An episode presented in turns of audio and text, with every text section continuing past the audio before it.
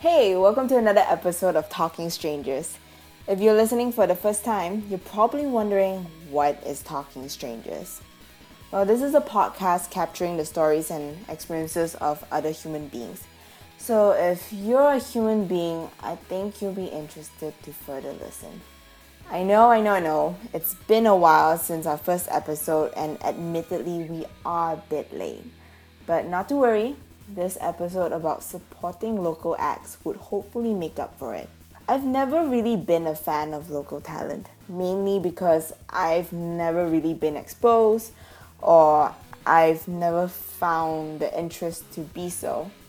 About two years ago, that all changed when a friend of mine brought me to this place called Merdekarya to watch a gig one night. And she convinced me by telling me this. Oh, this act has the whole JT stage presence R&B vibe going on. Yes, it took a Justin Timberlake reference to get me there. And thank goodness she convinced me. If not, he probably wouldn't be a guest on this episode. That said, I was really impressed that night had no idea that we had a great deal of local talents. And from then onwards, I am now more aware of our homegrown artists, and am even a fan of a few of them. Nick Youngkit, the act I caught that night, I've continued to follow him for the past couple of years, and he's made himself quite known in the local music scene, fusing pop and R&B, and always performing at gigs and events. Although he hasn't really broken into mainstream music, he's very much aware of the industry and what it takes for himself and other up and coming artists to stay current, or as they say, make it big. So I invited him to come on the show to weigh in on the issue of supporting local acts. And he in return filled me in on the dark side of the local music scene. And boy, was he vocal about it. Wait till you hear what he has to say. Now, let's get back to the podcast.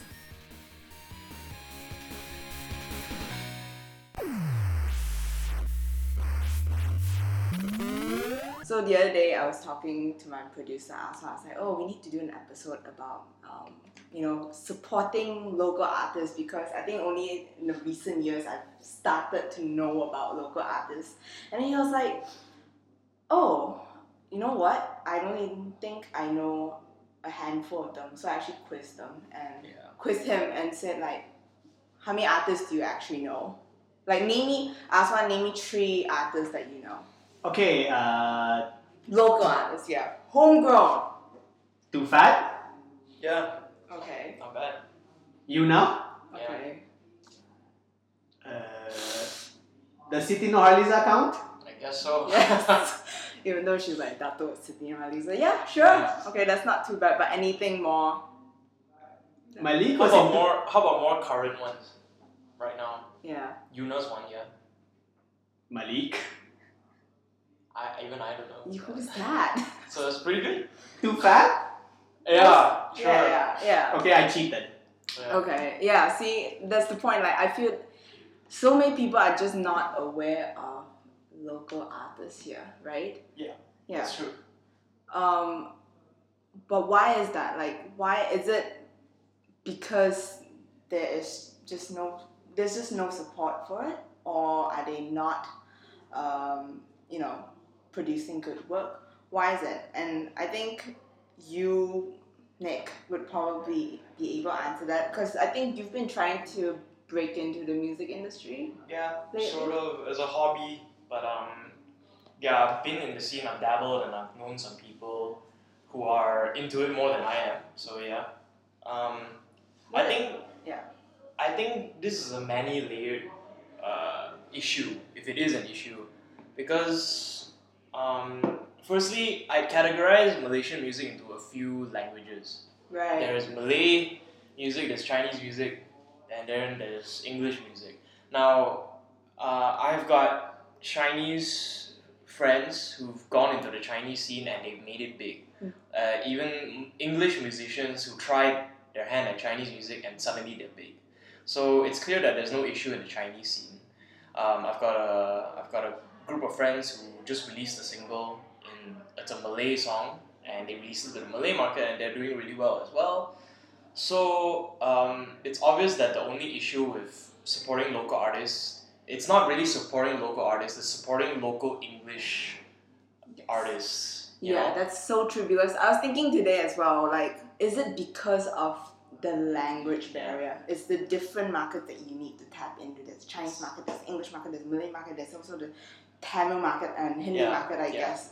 And they have all different success rates, but I think the toughest one is definitely the English mainstream. Simple, it's a matter of supply and demand. Actually, it's economics, man. Like, I, I view it as economics because Right. Um, right now, how Malaysian culture sees Malaysian English musicians is that they see us as an inferior good, and international music is a luxury good. Right. How would I like to see it? So, um, and also, when you talk about Chinese music, there's a smaller like group of that. There's a, there's a niche into that. But when you're talking about English, there's so many people doing English music. Uh, the moment you open it up to the international scene, the whole of America does English music. The UK does English music. So there's so much variety to choose from. So naturally, we'd want to listen to more, uh, more known English musicians outside than listening to people over here. So that's another that's another like barrier to Malaysian English music. Is it because the English musicians here just not producing music as good as the mainstream music? That's- Or is there just no support from like local labels? That's the second layer, which is um, the kind of music we make. Right. Looking at Paper Plane Pursuit and Yuna, Mm-hmm. they're doing really pop R and B kind of sounds. Yes. So um, that's what people are listening to right now. That's why Crush is doing so well, and that's why Paper Plane Pursuit just recently beat Maroon Five and all that. It went viral and blah blah blah blah blah. So um, then you look back, then you look at like some local musicians. If you go to Merdekarya, you go and look at any of the open micers over there. They'll be doing folk, and uh, I've got a I've got a friend doing blues, and they're it's great. They're great genres, you know, country and all that, but they're they're niche. And not So- many people appreciate it. Yeah, it's not you. You've already got people listening to other English musicians, and you're trying to get, uh, you're trying to attract Malaysian music. There are people to go to Malaysian music, but we're playing niche stuff that not many people have an ear for. They they'd rather hear pop and other more ear-friendly genres. So that's that's an additional barrier. And then the last one I'd say is one of culture. It's just Malaysian culture. We've just uh, because in the UK, um, they've got this culture where they actually want to discover new music. Like there'll be there. I used to be in Manchester, and there will be a blackboard in my student union with uh, names of all the indie acts playing that night. Wow. and uh, with the ticket prices and you know you can just go to the university shop where they sell the sweaters and all that you can buy tickets from there. Bands like 1975 in 2012 were no one. They were on that blackboard you know? And i saw them and i, I didn't watch them. Uh, shame but uh, oh, they're coming yeah they were just they would yeah they're coming next month but for you know 300 400 ringgit Yeah. for a whole festival. While over there, it was literally like eight pounds to watch them. You know, that was 2012. Fast forward three, four years later, they're one of the biggest Big bands right now with like the coolest uh, amalgamation of all the genres that I've heard of. So um, there's a culture over there that um, there's a culture in the UK that wants to support independent music. While over here, we're we're just not we're just not in that we just don't have the habit of going hey you want to go catch an independent band. That's not that's not something you do at night. You go to a club or you go to a mama or you watch football. That's our culture. So watching independent music and paying for it isn't like part of our culture. It's mostly a friends and family kind of thing. That's true. It's, it's still quite, um, you, you're right, it's very niche, it's still very small. Uh, the culture has not been fully cultivated. But speaking of Merdekarya, I just want to give props to them. Like, Yeah. places like Merdekarya, um, people play at No Black Tie, Yeah, um, right. the B, you know, they really promote independent artists. I think my first, yeah, that's actually I got to know about the local music scene by going to Merdekarya. And that's where I saw you in the first place. Yeah, yeah, You know, and I was, I think I was quite amazed um, from an outsider's perspective, from a listener's perspective, I didn't think that you know local musicians were that great to be honest. But then, Mm. Yeah, actually quite surprised. Um, but what does it? There are many, still many success stories. I Yes. mean, Yuna's one of them. Yes. Um, right. I even listening to the radio the other day, I heard Talitha Tan Yes, that's with right. Darren Ashley, and I was quite shocked. I was like, "Oh, that's her." Didn't think about that. And the other day, I heard this uh, R&B pop R&B track, which yeah, what you said just now, DFAM as Yeah, well on the that's right. radio. How is it? How does one get into the mainstream radio? Mm. Well, for one, uh, this one's a bit more on the sensitive side, but I think you could get bigger if you sold an image more than your own music. Like if you if you had social media presence, and then as a side, hey, you can go, hey, I'm a musician. So that's your image. You're a musician. So people are into you and not your music. Like they're into you first because they want to know about your life. They want to know what your Instagram pictures look like and everything.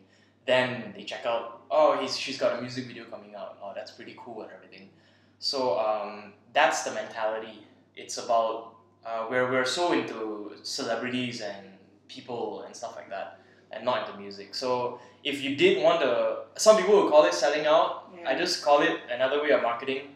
Um, but you build yourself, you build your image. You become, you just take nice pictures, or you can just just find something that will look good, will Right. look social media friendly, and then like go on with that. So Right, but that's showbiz, right? That's how Yeah, yeah, yeah. in the music industry. Like, a if- lot of times, yeah. I think if you you're not attached to a label No. or anything yet, right? Are you seeking to be attached? No, um, there's this independent record label in Malaysia called uh, Lucid Neo Lucid Sound. Right, And, uh, that's just a couple of friends of mine, and they're they're releasing an EP soon and everything. So I'm just gonna help them out. I'm not signed or anything. There's no Right. contract, but uh, they're helping. They're helping me produce my stuff as well. So uh, we'll see how that goes. But in the meantime, I'm not going. I'm not looking for like Universal or Warner Bros. and all those people yet. No. Right. Do you have any intention to? Because I feel like I don't know. I don't know how the artists that actually make break into mainstream Mhm. are. Like, do they? Is it they can get signed and you know they have to create this whole image? I think it's part of the package, like Yep. what you said before. Um, you can get signed, and if the if the record label loves you, then you should be fine. But most of the time, in fact, I've got a friend working in a law firm. Yeah, he works in a law firm, and he did a few contracts for a record label. And his job was to make the contracts as beneficial to the record label and as tightening to the artist as possible. So in the end, it's still business. You're you're essentially buying a product for as low a cost as you can, and then you're selling it at like a high cost while keeping variable costs low. That's how I like to see it. So you know they'll try they'll try their best to keep control of the artist while the artist gets you know like some royalties here and there, but they're not allowed to. Their creative freedom gets like like tightened up and everything as well. So there is always that risk, whether or not you're big or not. So I've had some friends who signed on to some record labels and they can't do anything right now because the record labels just shunted them aside. They just wanted to keep their chess pieces with them, Right. um, but we'll only use them when we need to. And sometimes they don't end up using the chess pieces at So they can't produce any. They can't play. They can't play at places. They can't make music without. Right. You know, they can't release music So- without their consent. So they everything. sort of like selling their soul to the devil. It is, yeah. It is Wow. sort of like that. So it's risky, especially with English music, especially with English music, because it's so tough. Um, if- Labels here do that too. yeah, yeah, Oh. yeah. So um, that is a way, but you gotta make damn sure that when you're signing a contract, when you're negotiating, you gotta make sure the terms are like beneficial to both. You try to get a win-win situation, and you better make sure you're sellable. If you're just like an average normal singer-songwriter without any uh, creative or uniqueness, any USP or anything, then it'd be a bit dangerous lah to sign because there's a there's a higher risk that they'll just keep you there and not have you do anything. So you actually have friends right now who are unstuck under that situation. I've got a few friends who are doing good. Right. I've got a few friends who are just stuck. So yeah, So record labels are one of the ways. Uh, being independent is also one of the ways. In my opinion, I think the best way we should do it right now is online. Right? I think It's definitely online. right that's the medium that everyone is going to but here's the thing i don't know like personally i feel that especially for youtube singers um, a lot of them actually sound very similar Yeah, that's right. yes That's another issue. Oh yeah. yeah so I've, and it's just it's it's starting to be annoying to a point that you know every time they do a cover and they're like oh you know it, they all sound the same Yes. Yeah. And you know are they is there a way to stand out what is going on in the youtube scene How I'm doing it is that I'm going into more electronic sounds now, which is uh, that producer Neo Lucid. They're they use Ableton pushes. They they they use a lot of synths and stuff like that. is it a trend or are you is it just something you're personally inclined to I like pop and I like R and B, but I don't want my sound to be just another raw band. yeah So um, I wanted to implement more um, more uh, synthetic sounds, more electronic sounds, sort of like 1975 and like other musicians that I really like. Like um, there's this artist called Gallant. He's from America, and he has a very healthy mix of like raw drums and guitar with electronic sounds as well not so so yeah, well online online presence. Um, there's just because there's no, you know, they say it all the time about online stuff. There's no barrier. Like if you you can target whoever you want. You can spend money on your rev, on your ads and everything, and like target America and the UK and everything. So but can you actually go big or you know well if you have the intention to go big can you actually go big just online yes, because um, a lot. Have you heard of Majestic Casual? yes It's a YouTube channel, and um, a lot of producers like beat makers they they kind of make their beats, and if they're good, they get featured on Majestic Casual.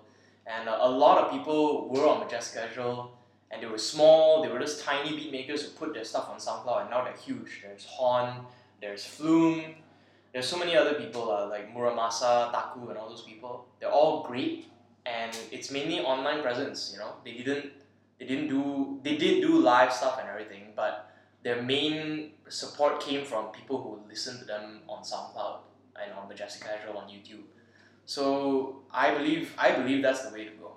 Like just release stuff and like push it out as far as you can because there's no people don't have to go to a venue and pay money to listen to you online. They just need to go to the link.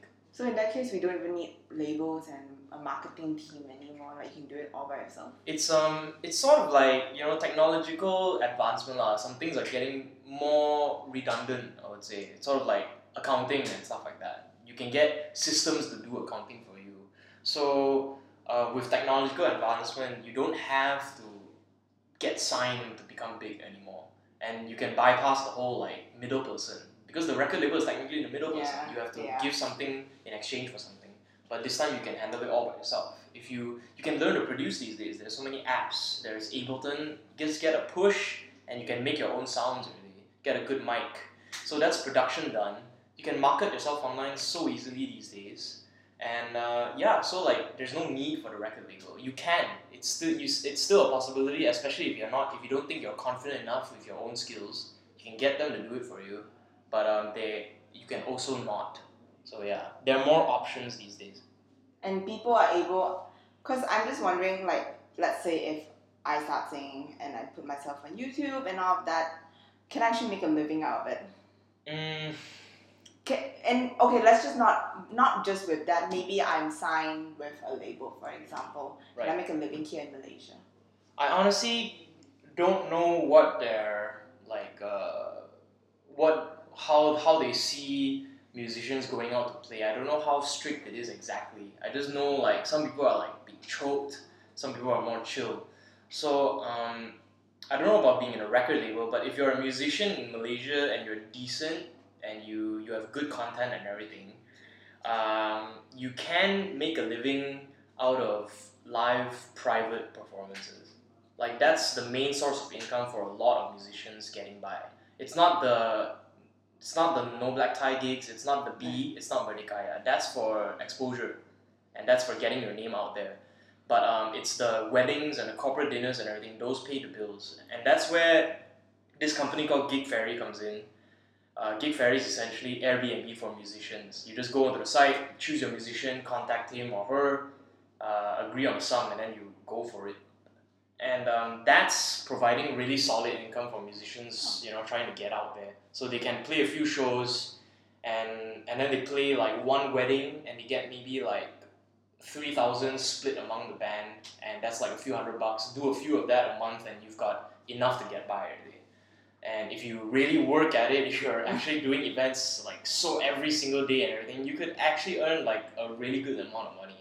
But you gotta be good, you know. You gotta be decent.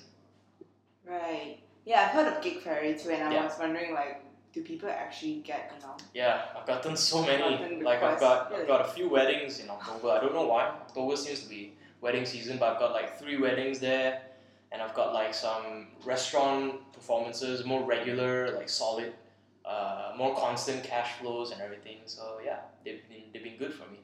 Right. Okay. Mm. Um, one more thing, like um, just how do you think people should support the local artists here, and or how do we just how do we cultivate that culture to support local artists? Mm. But the thing about culture is that it's tough to change. It is. Like, you just can't change Malaysian driving behavior in a day. But Like- you can sort of influence. Yes. No, that's laws. You can influence it with laws, and with music, there are no laws. You like, must oh, listen you get to this." fined if you don't listen to Talitha once a day. So like you, yeah. So uh, it's tough if you if you want to be nice about it. It's tough to change culture.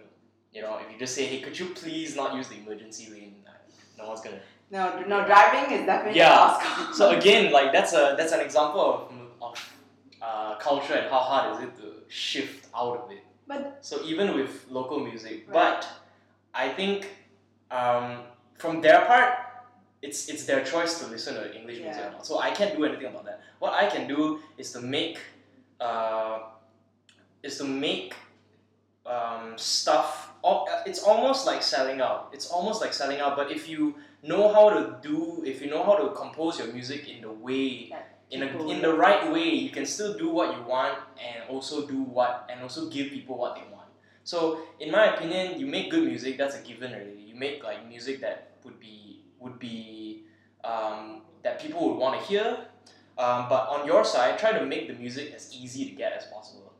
In the sense Right. that Spotify for one, like put your music on Spotify. That's been great. I've got a few people, uh, a few of my friends who put their music on Spotify, uh, and they get listens because it's free because they already have the membership. So it put Spotify really put international musicians and local musicians on on the level playing ground because there's no cost to listen to them. You buy, you pay like your 14 ringgit and you've got all of them at your fingertips. So put it on Spotify, make it as easily accessible. Put it on SoundCloud, free downloads and stuff like that, and that'll help. And then um, yeah, build your image. Be be be an, be someone influential. Be someone like likable on social media.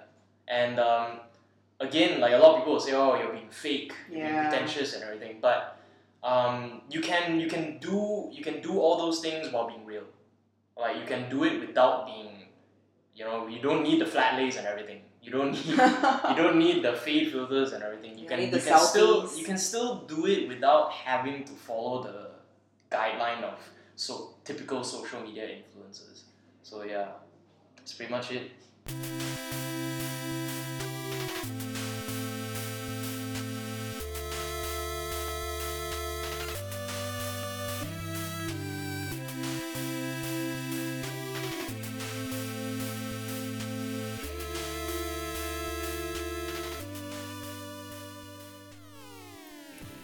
I hope you enjoyed that episode. Some parts got pretty serious, but I found it quite insightful.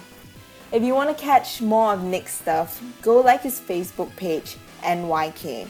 I repeat, NYK. And be prepared to be flooded by lots of R&B, funk, soul, and blues goodness on your Facebook timeline. Also, his Instagram, Nick Young Kid, to get updates about his music, which he will be dropping pretty soon. Also, stay tuned by subscribing to our podcast, Talking Strangers.